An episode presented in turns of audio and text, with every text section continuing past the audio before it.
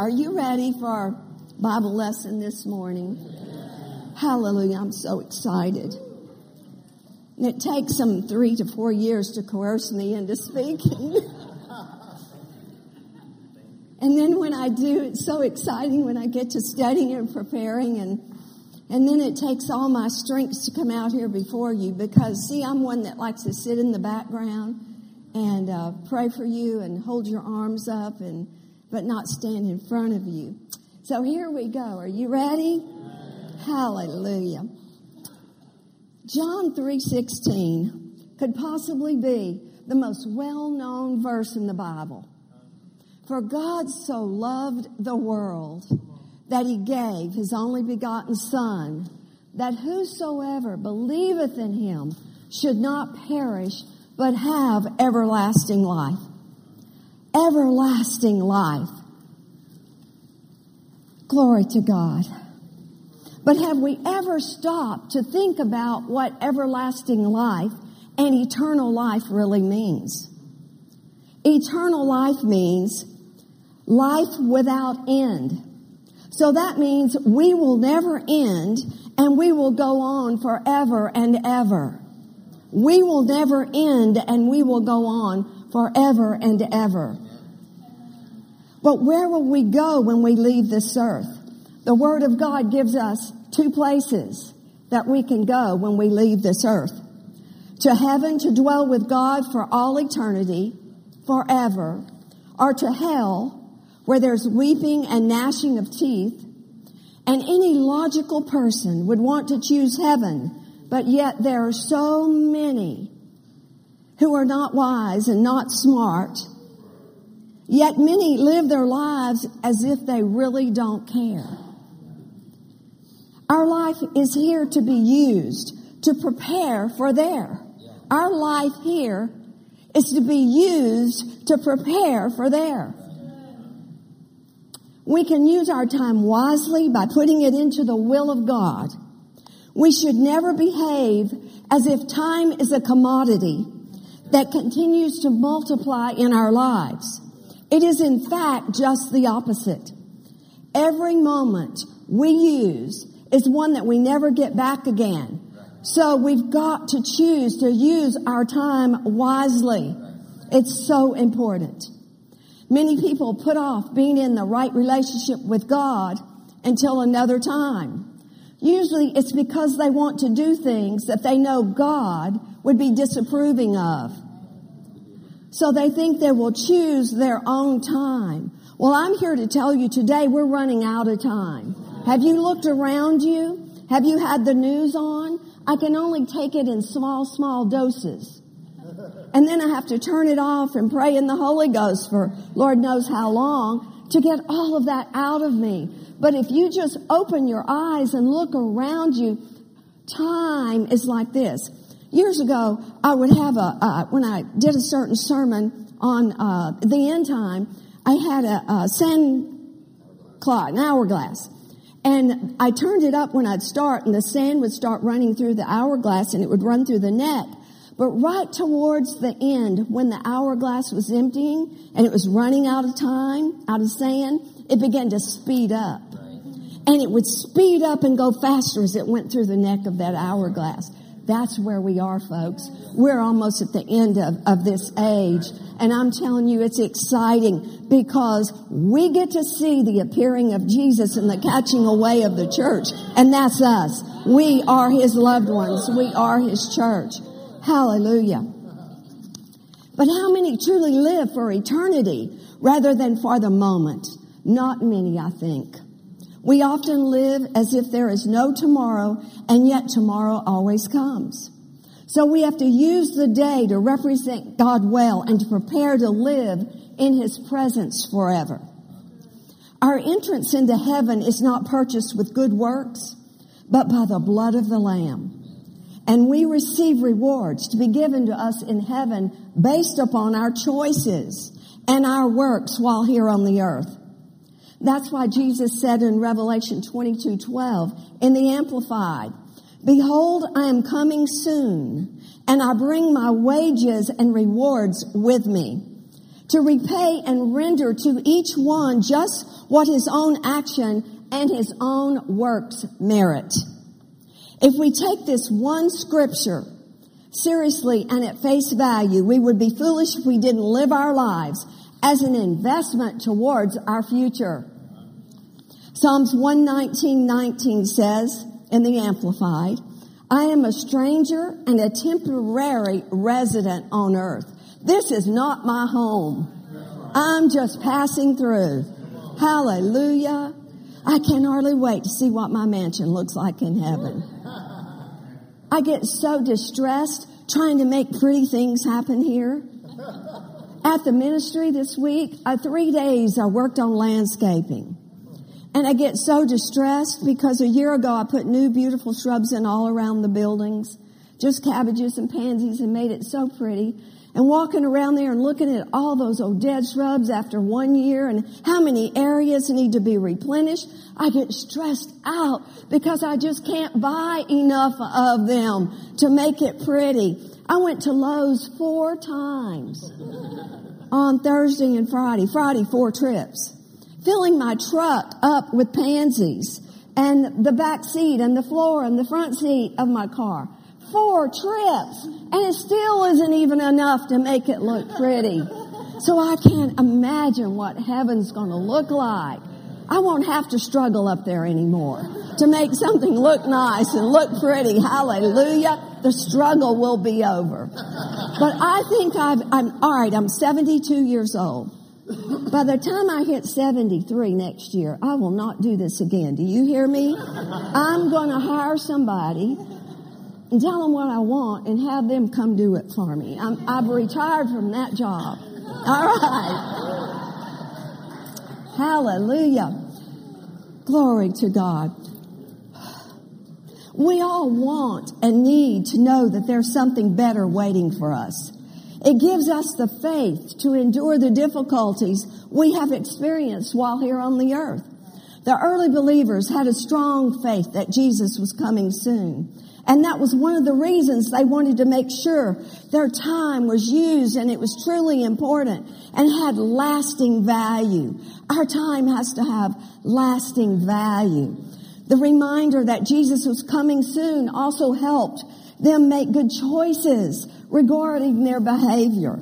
For example, Paul instructed the people to live unselfishly, reminding them that the Lord was coming soon.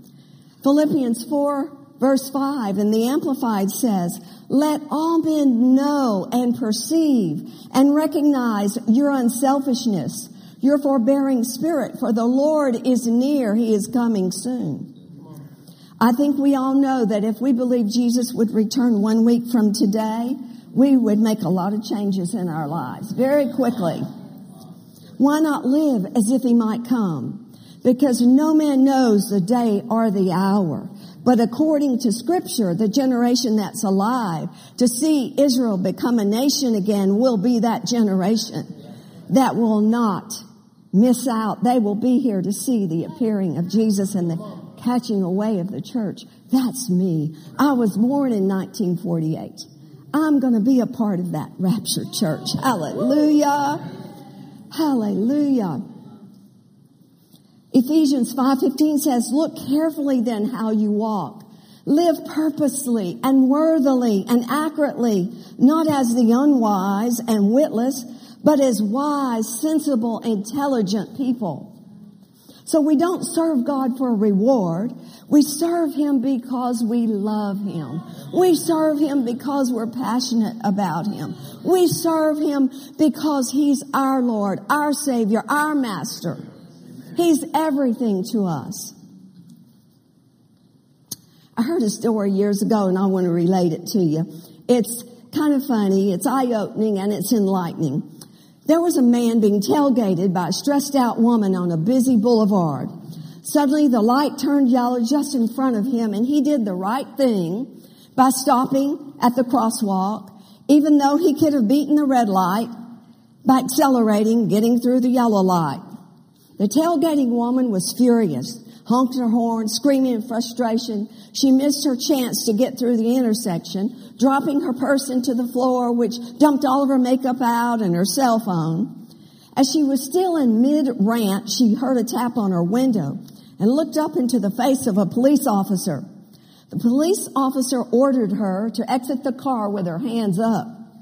He took her to the police station where she was searched, fingerprinted, photographed, and placed in a holding cell.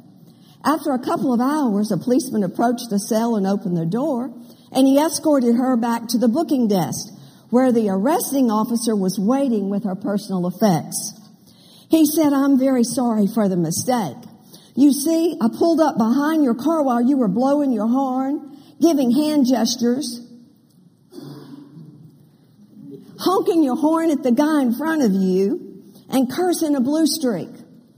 I noticed the 'What Would Jesus Do' bumper sticker, the 'Choose Life' license plate holder, the 'Follow Me to Sunday School' bumper sticker, and the chrome-plated Christian fish emblem on the trunk. Naturally, I assumed it was a stolen car."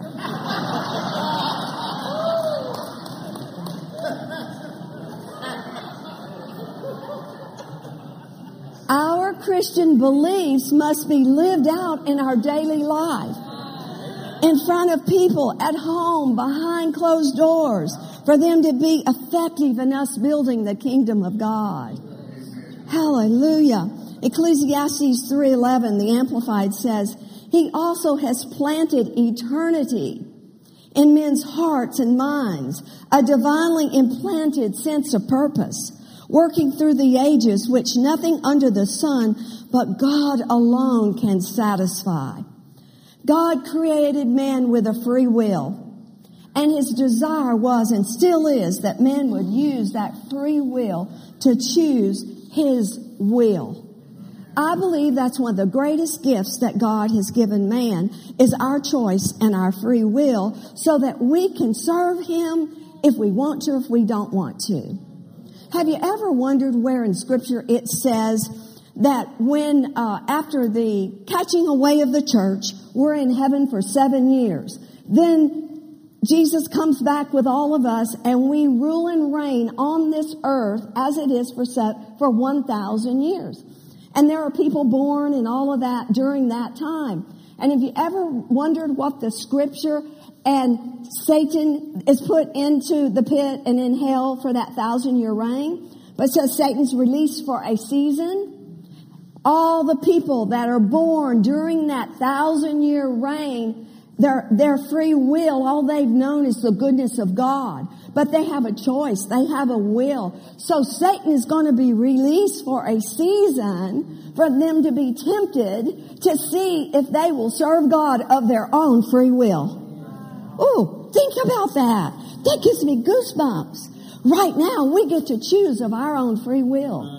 If we will bow our knee and make him just not your Savior, but your Lord. Lord means over your whole life. Every decision you make, every choice you make, everything you do, he's your Lord. You do nothing without him telling you and guiding you and leading you and you hearing his voice. Oh my goodness, God's so good. Psalms 40:8 says, "I delight to do your will, O God. Yes, your law is within my heart." Each day can count if we learn to live it on purpose, rather than passively drifting through the day, allowing the wind of circumstances and distractions to make our choices for us.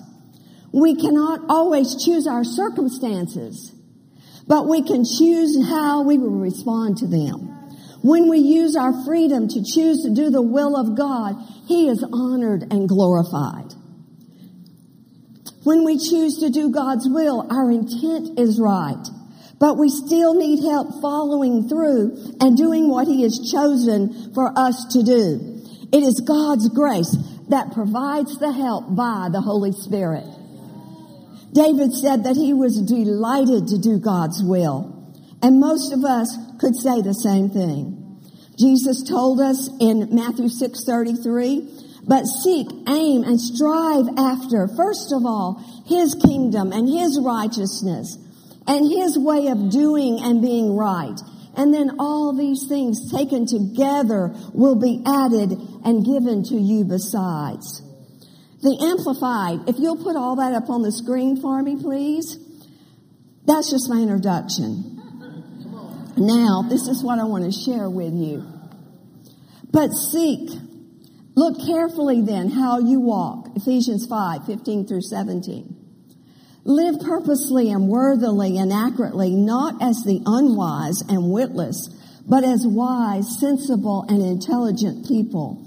That word carefully means in a way that deliberately avoids harm or errors, cautiously looking about, making the very most of the time, buying up each opportunity because the days are evil.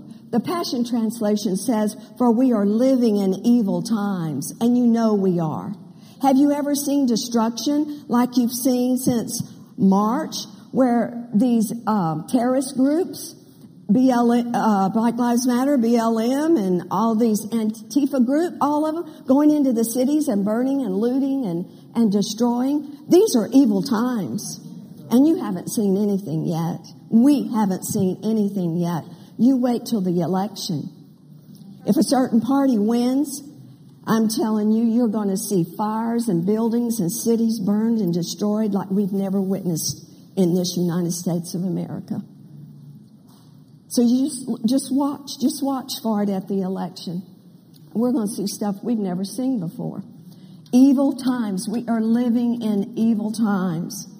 In these verses, 3 verses, God tells us, do you have it up on the screen? I wanted all of it. 1, 2, 3, 4, 5, 6, 7, 8. All of them. To be careful about our time and choices. To be on purpose person. To live a life worth living. To really think about what we are choosing to do and make wise decisions. To make the most of our time. To not let opportunities pass us by. Not to be passive, vague, thoughtless, and foolish. And to know the will of God and to grasp it firmly. So I want to cover a few of these. I won't get into all of them, but just a couple of them. To be careful about our time and choices. Psalms 39:4. Lord, remind me how brief my time on earth will be. Remind me that my days are numbered, how fleeting my life is. James 4:14 says, whereas you know not what shall be on tomorrow. For what is your life? It is even a vapor that appeareth a little time and then vanishes away. Your life is like that. That's your life. A little vapor. A little vapor. That's your life, Justin. That's my life. That's your life, Cassie. Our life is like that. It's like a vapor. It's just a moment. Oh, my goodness. So your life is yours, and you can take charge of it. Your time is yours, and you can put it into God's will. Your schedule is yours. If you don't like it, remember that you made it, and you're the only one who can change it.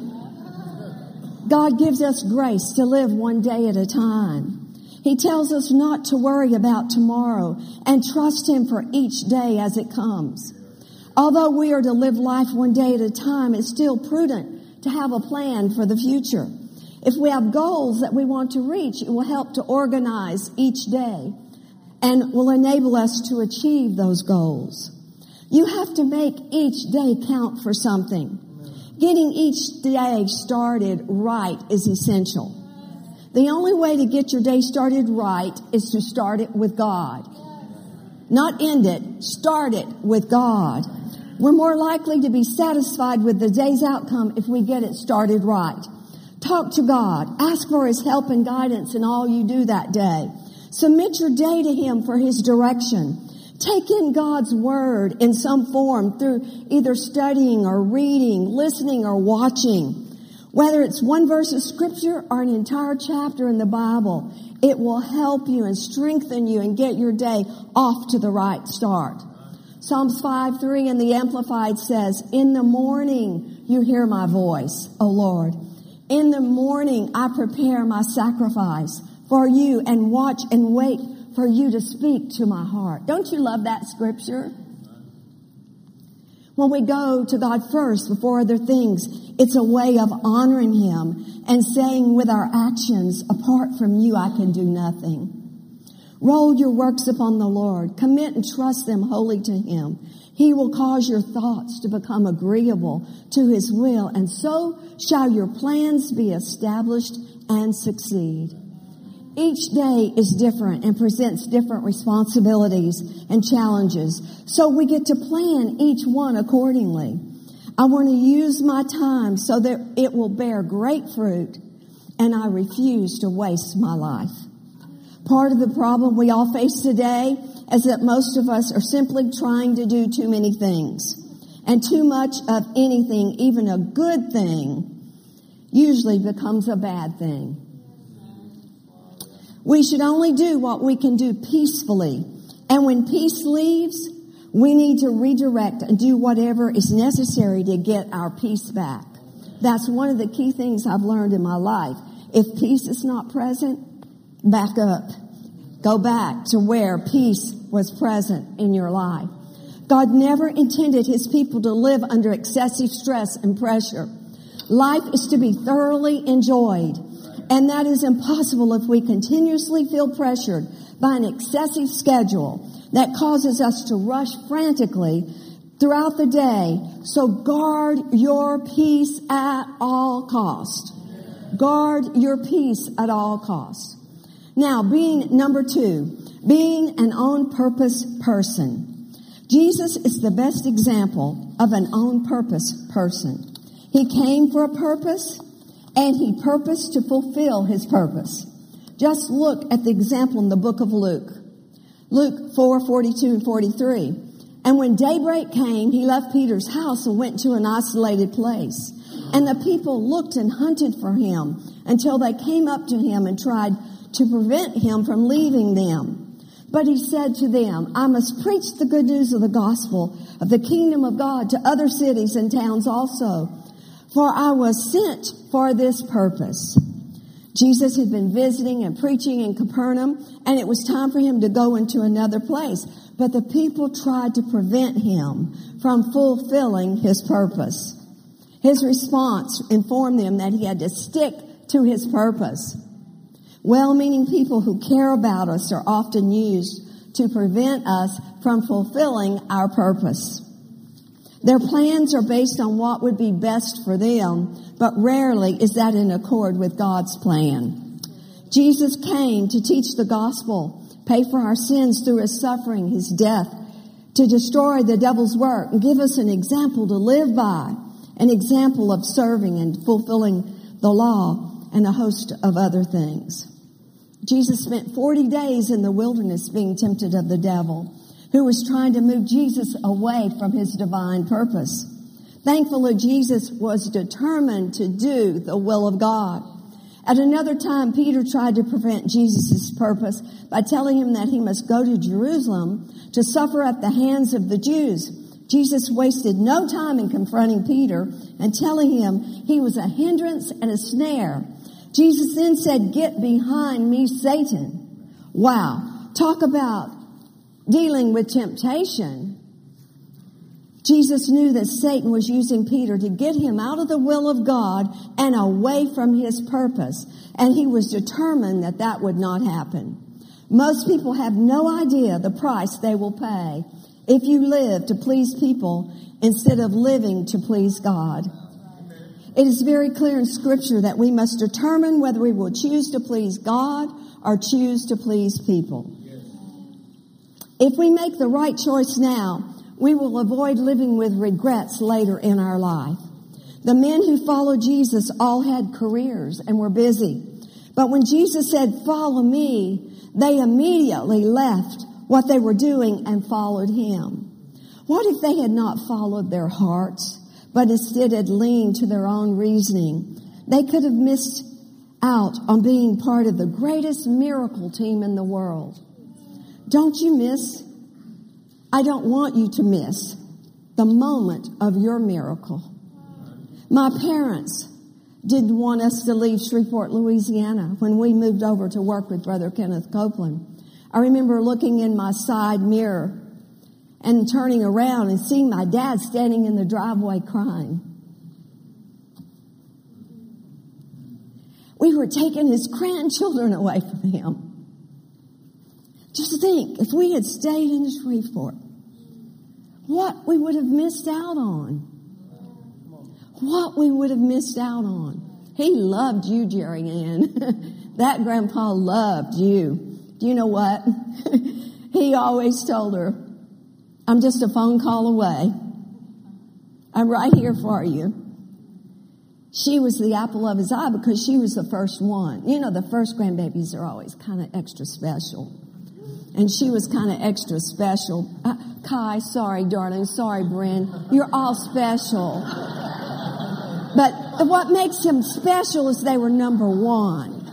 And number two special. Number three special. Number four special, number five special, number six is special, number seven special.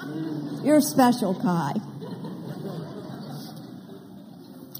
But just think what we would have missed out on if we'd have stayed there and not followed what God had for us. Do you know where you're supposed to be? Then when you're in the right place, peace follows. Peace is there. You always know you're in the right place when peace is there. Yes. Hebrews 11:8, urged on by faith Abraham when he was called, obeyed, and went forth to a place which he was destined to receive as an inheritance. And he went, although he did not know or trouble his mind about where he was going. Living by faith requires us to take a step without always knowing positively what will happen. I don't believe a loving God would have me do something all my life and despise what I'm doing. Some people may pursue careers simply because they pay big money, and yet they are miserable all of their lives. May I suggest to you that money isn't as important as joy and peace. Do something that you enjoy with your life. If you don't have joy in doing what you're doing, then you need to seek God and start finding out where he wants you. You have to pursue peace and things that cause you to enjoy life.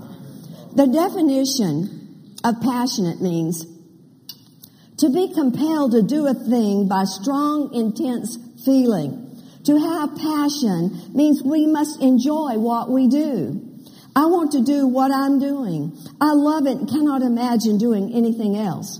So I suggest that you ask yourself what you love and what you enjoy and what makes you feel alive. It isn't easy to give your life to anything unless you're passionate about it. You have to be passionate about it. Now, to live a life worth living, number three. Amplified 5:15 says, look carefully then how you walk. Live purposely and worthily and accurately, not as the unwise and witless, but as wise, sensible, intelligent people. Is that up on the board for you to look at? To be careful means to give watchful attention to supervise and be responsible for.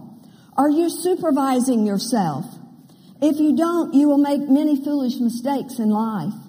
To be careful, it means to be wise and to choose now what will make you happy with later in life. The Greek word that we now translate as to be careful was translated initially as walk circumspectly.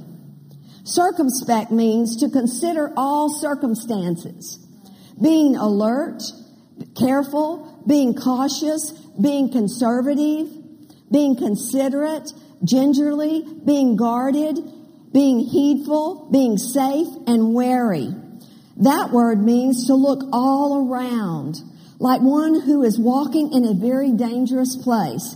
This person, as he walks, is continuously observing where he puts his feet next.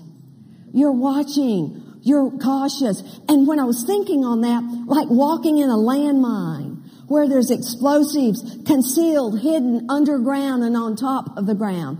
I have a little Lady Diana doll, and the outfit she has on, I started to bring it, but you might have thought I was silly, so I didn't bring it. But she has on the outfit that she wore, I think it was Rwanda, where she went, where the landmines were, and that was her little outfit.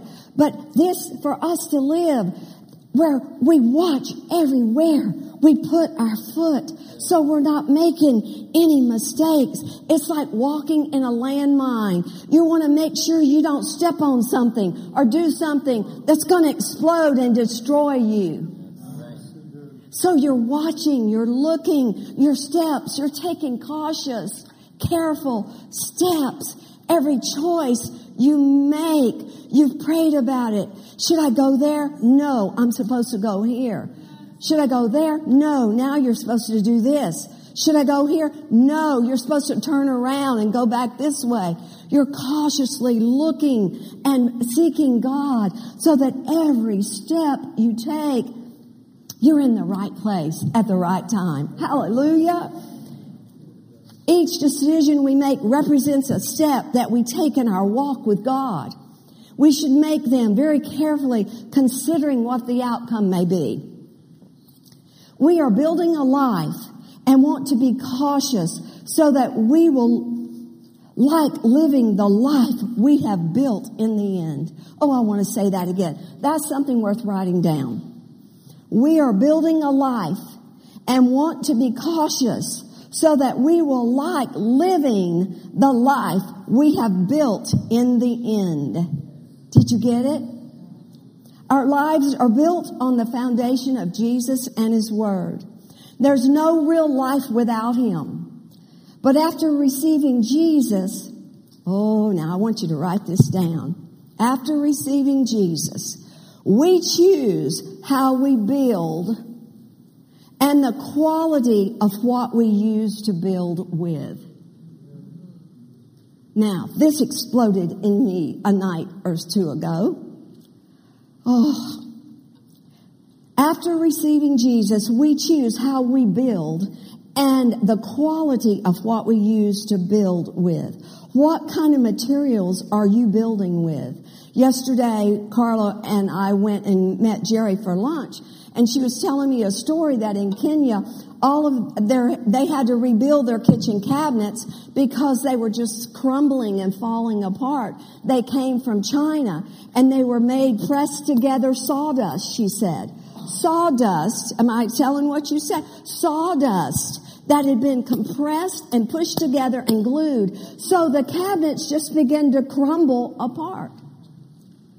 So, we choose how we build and the quality, that wasn't quality, of what we use to build with. And this is what I got so excited about the other night. It reminded me of the story of the three little pigs.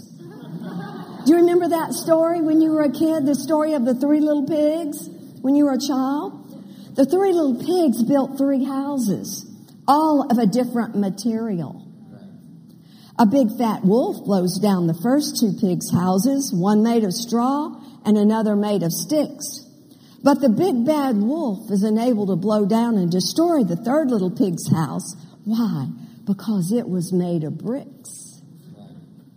It takes a lot longer and a lot hard work to build a house of bricks. Do you remember the story? How the two little pigs would stand outside the third little pig's house and dance and chant and say, "We're finished building our house.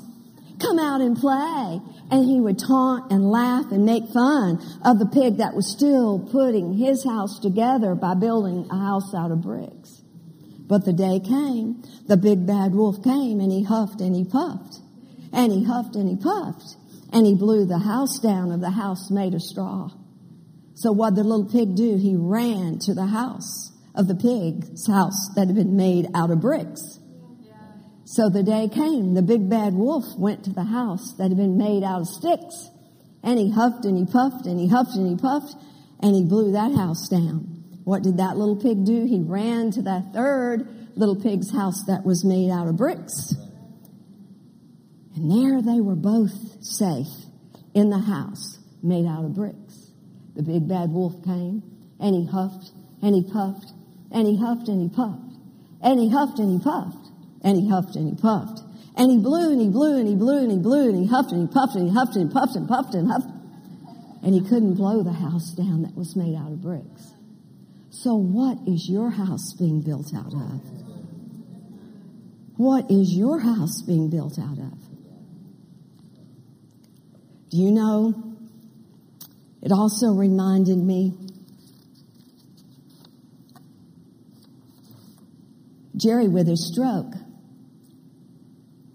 We could accept the doctors' and professionals' opinions, or we could stand on God's word and believe by faith that he was healed and restored and made whole. That big bad wolf was at my door. He was huffing and a puffing and huffing and puffing. And Jerry Ann in that room, I'll never forget.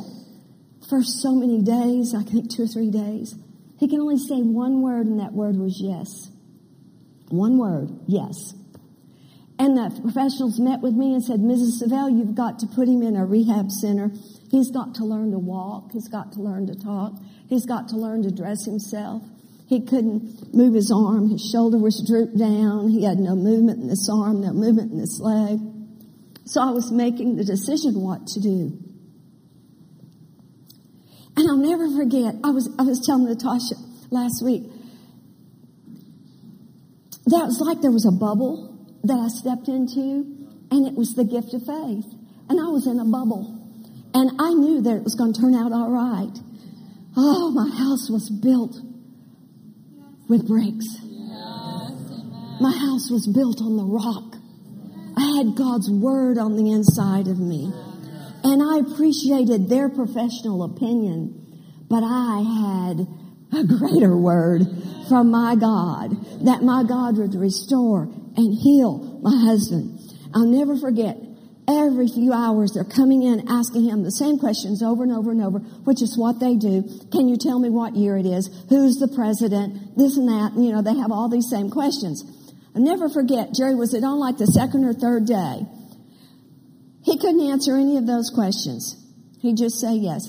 She got up in his face. She climbed up on the edge of that bed, and she got, I'm going to do it with you, Bill. She got right up in his face. And when they said, do you know your family? She said, Daddy, I'm your firstborn. What did he say to you? Jerry Ann Obama. Jerry Ann Obama. That's what he said. Because they ask him every hour, who is the president? Who is the president? Who is the president? And she said, Daddy, you know me. I'm your firstborn. I love that story. I love that story. It started. I mean, her house is built of bricks. And her faith got in the face of that big bad wolf and told that big bad wolf to let her daddy go. I'm telling you. And from that moment, we began to see little by little by little a change. But the big bad wolf came blowing at our door. And you know the story. We brought him home. Oh, my goodness. This is another funny one. I know you've heard it, but can I tell it again? We're in the hospital, and all he could say was yes, yes, yes. That's the only word he could say. Well, this is what I remember. Rodney then said, while he's saying yes, Rodney said, well, Dad, you said, can I have your such and such Corvette? And that's the first time he said a different word, and it was no. No. And Rodney said, well, he's well now. He's good. We can all go home. He's on his way to recovery.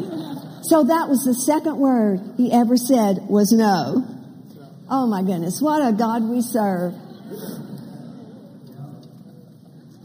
That reminds me of a scripture in Matthew 7. For whosoever comes to me and hears my sayings and does them, I will show you to whom he is like.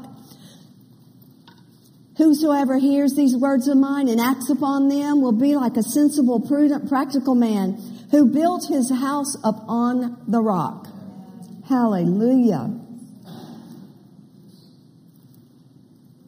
And everyone who hears these words of mine and does not do them will be like a stupid, foolish man who built his house upon the sand.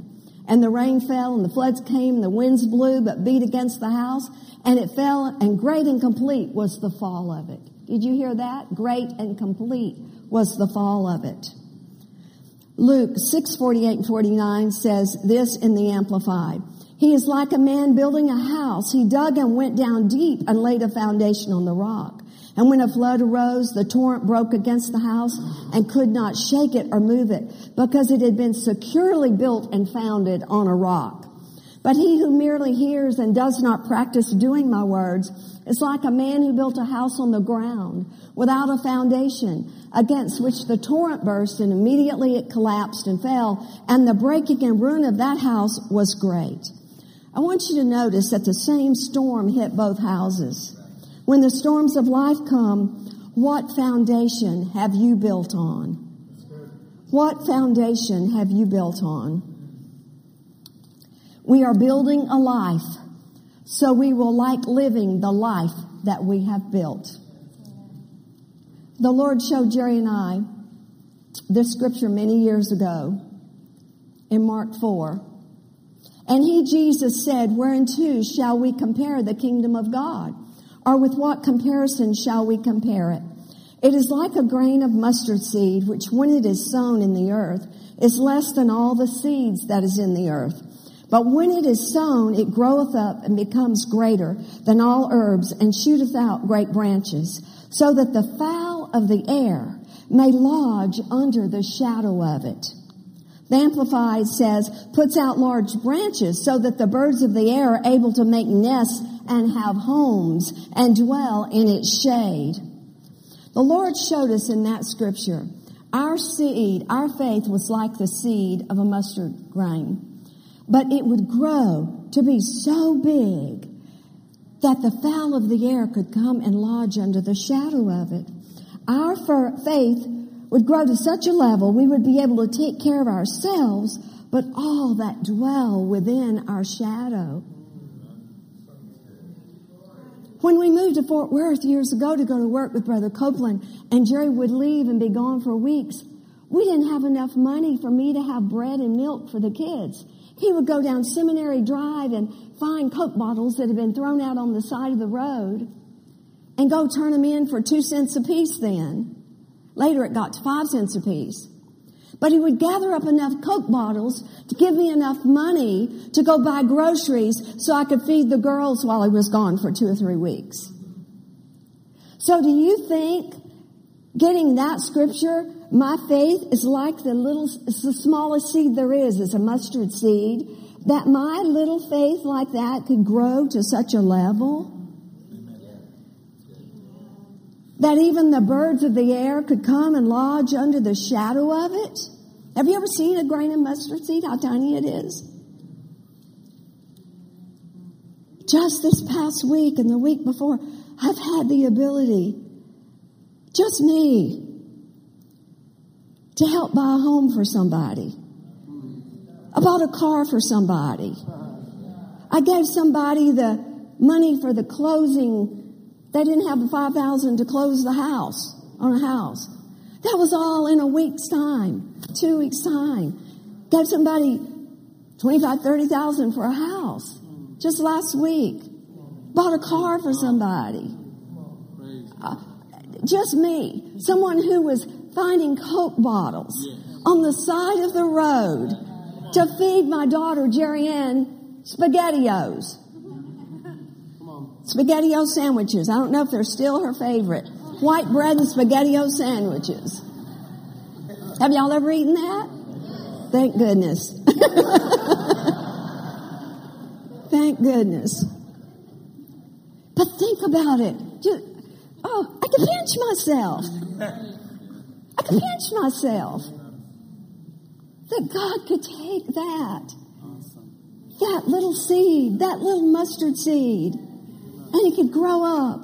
But it was from Revelation. when Jerry and I didn't have a home, didn't have furniture in the home, but that one day we would look at each other and say, one day, our faith will be so big. One day, they'll come lodge under the shadow of our tree. Glory to God. And it did. It has. It's grown up. It's grown up. Oh, hallelujah. Hallelujah. Blessed, happy, fortunate to be envied are the undefiled, the upright, truly sincere, and blameless in the way that is revealed by God, who walk and order their conversation in the laws of the Lord, the whole of God's revealed will. A blessed life comes from following God and His ways. The Apostle Matthew says and speaks of a narrow road and a wide road. He indicates that the wide road is easy to walk, and it leads to every kind of misery. On the wide road, you'll always have plenty of company, and you can do whatever you feel like doing with no concern for the future or other people, but the end result is destruction. But the narrow path is the one that leads to having a truly successful life. Matthew says there are relatively few who find it, and it's more difficult to travel, and it's often a lonely path. The person who intends to follow God will make some decisions that won't be understood by everyone he knows, but he will also reap an abundant harvest of joy and fulfillment in life if he stays on that narrow road. At the end of my life here on earth, I want to hear God say, "Well done, thou good and faithful servant. Enter into the joy, the delight, and the blessedness of the Lord." Seizing the day is all about making the best choices that are possible each day of your life. What do you have today is a result of choices made in the past, and what you have in the future will be the result of the choices you make now. One thing you don't want to do is get up in the morning and realize you pretty much wasted yesterday and waste today, feeling guilty about your poor choices of yesterday. Worrying does not take up tomorrow's troubles. It takes away today's peace. You want me to say that again? Worrying does not take away tomorrow's troubles. It takes away today's peace. Tomorrow might be the most dangerous word I know because it often describes procrastination. And I use that word. I'm starting on my diet Monday. I'm the biggest diet procrastinator you know. Monday comes, I don't want to diet. I like myself fat and fluffy, you know, because I want to eat and enjoy my food. I tell Jerry, I'm 72, can't I enjoy my food? So, procrastination. I text my daughter all the time. I'm starting my diet today. She texts me Tuesday, "Mother, is it over?" Oh my goodness. Tomorrow might be the most dangerous word I know because it often describes that procrastination. There's a very interesting account in the Bible about a plague of frogs that came to Egypt because of Pharaoh's disobedience. Frogs were absolutely everywhere, in people's houses, in their beds, in their ovens. They could find no place of refuge because the frogs had taken over all of their home. Here's my frog. Frogs had taken over everything. Frogs had taken over the house, the beds, the ovens. They could find no place of refuge. Frogs in the beds, frogs in the ovens. That's a song. Frogs in their hair. Frogs where they stepped and squashed frogs. Frogs everywhere. Just imagine taking a step. Everywhere you stepped and squashed a frog. Pharaoh called for Moses and said that he would obey God if he removed the frogs. Moses then asked him when he wanted him to pray and asked the Lord to deliver them from the frogs. And Pharaoh said, "Tomorrow, tomorrow, give me one more night with these frogs." I found this story to be amazing. Who in their right mind would have the situation and decide to spend one more night with the frogs? They're in your bed when you sleep. They're climbing all over you. You have to pull the covers over you, but somehow they manage to get under the covers, and they're crawling between your legs and on your toes and in your hair. You go to get out of bed and you step on half a dozen of them. Frogs were everywhere. The woman goes to cook the meal and she can't even cook because she has to pull frogs out of the dough bowl. Frogs everywhere. If we let the frogs represent things in our life that we need to deal with or take care of and think, how we tend to put it off until another time. We want to keep our misery. We want to keep our guilty conscience. We want to keep our unsuccessful life. We keep our frustrations and many other things. But if we could be free, we would immediately obey God. No, we keep our addiction frog. We keep our unforgiveness frog. We keep our anger frog. We want one more night with it. We keep our self-pity frog. We keep our hatred frog. We keep our jealousy frog. It's mine. You can't have it. We keep our greed frog. Give me one more night with that greed frog. We keep our resentment frog. You hurt me. I'm not forgiving you. I'm holding on to that. You can't do anything to cause me to forgive you. You hurt me so deep. I'm holding on to my frog. Give me one more night with that offense. Give me one more night with worry.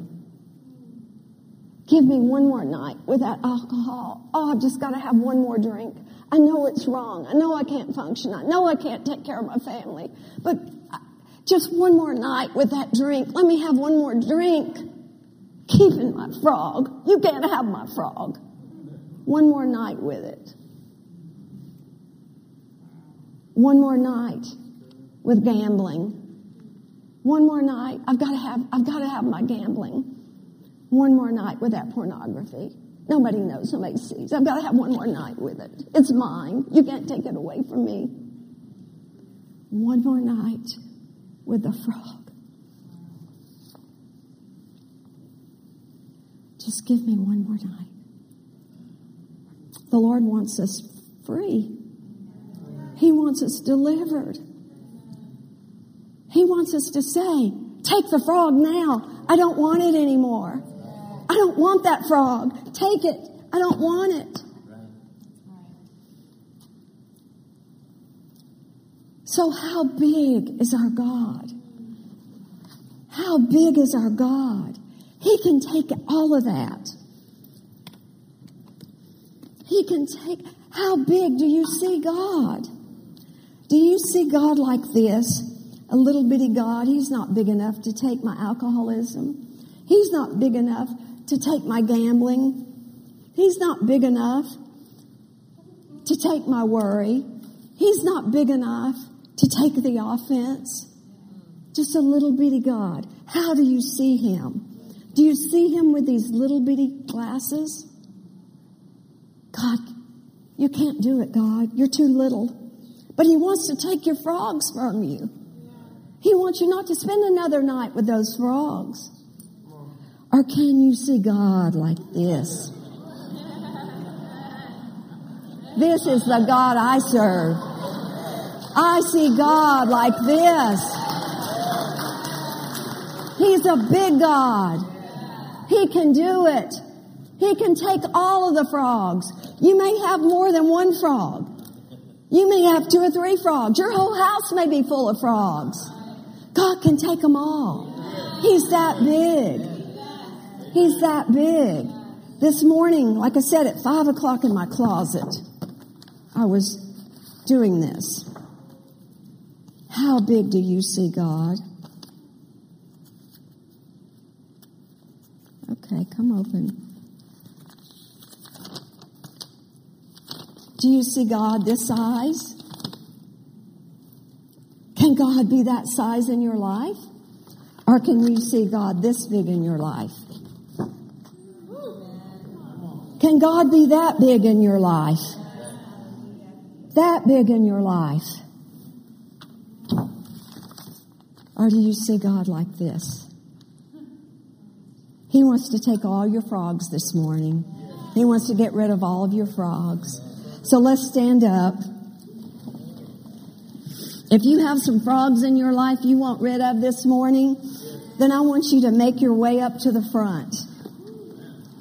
And the leaders in the church are going to come into agreement with you, and we're going to pray over you. Let's get rid of these frogs.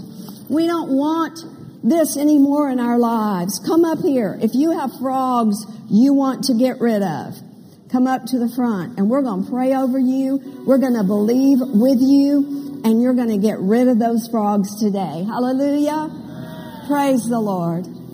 Praise the Lord. Thank you, Jesus. Thank you, Jesus. Thank you, Jesus. Thank you, Jesus. We praise you, Father.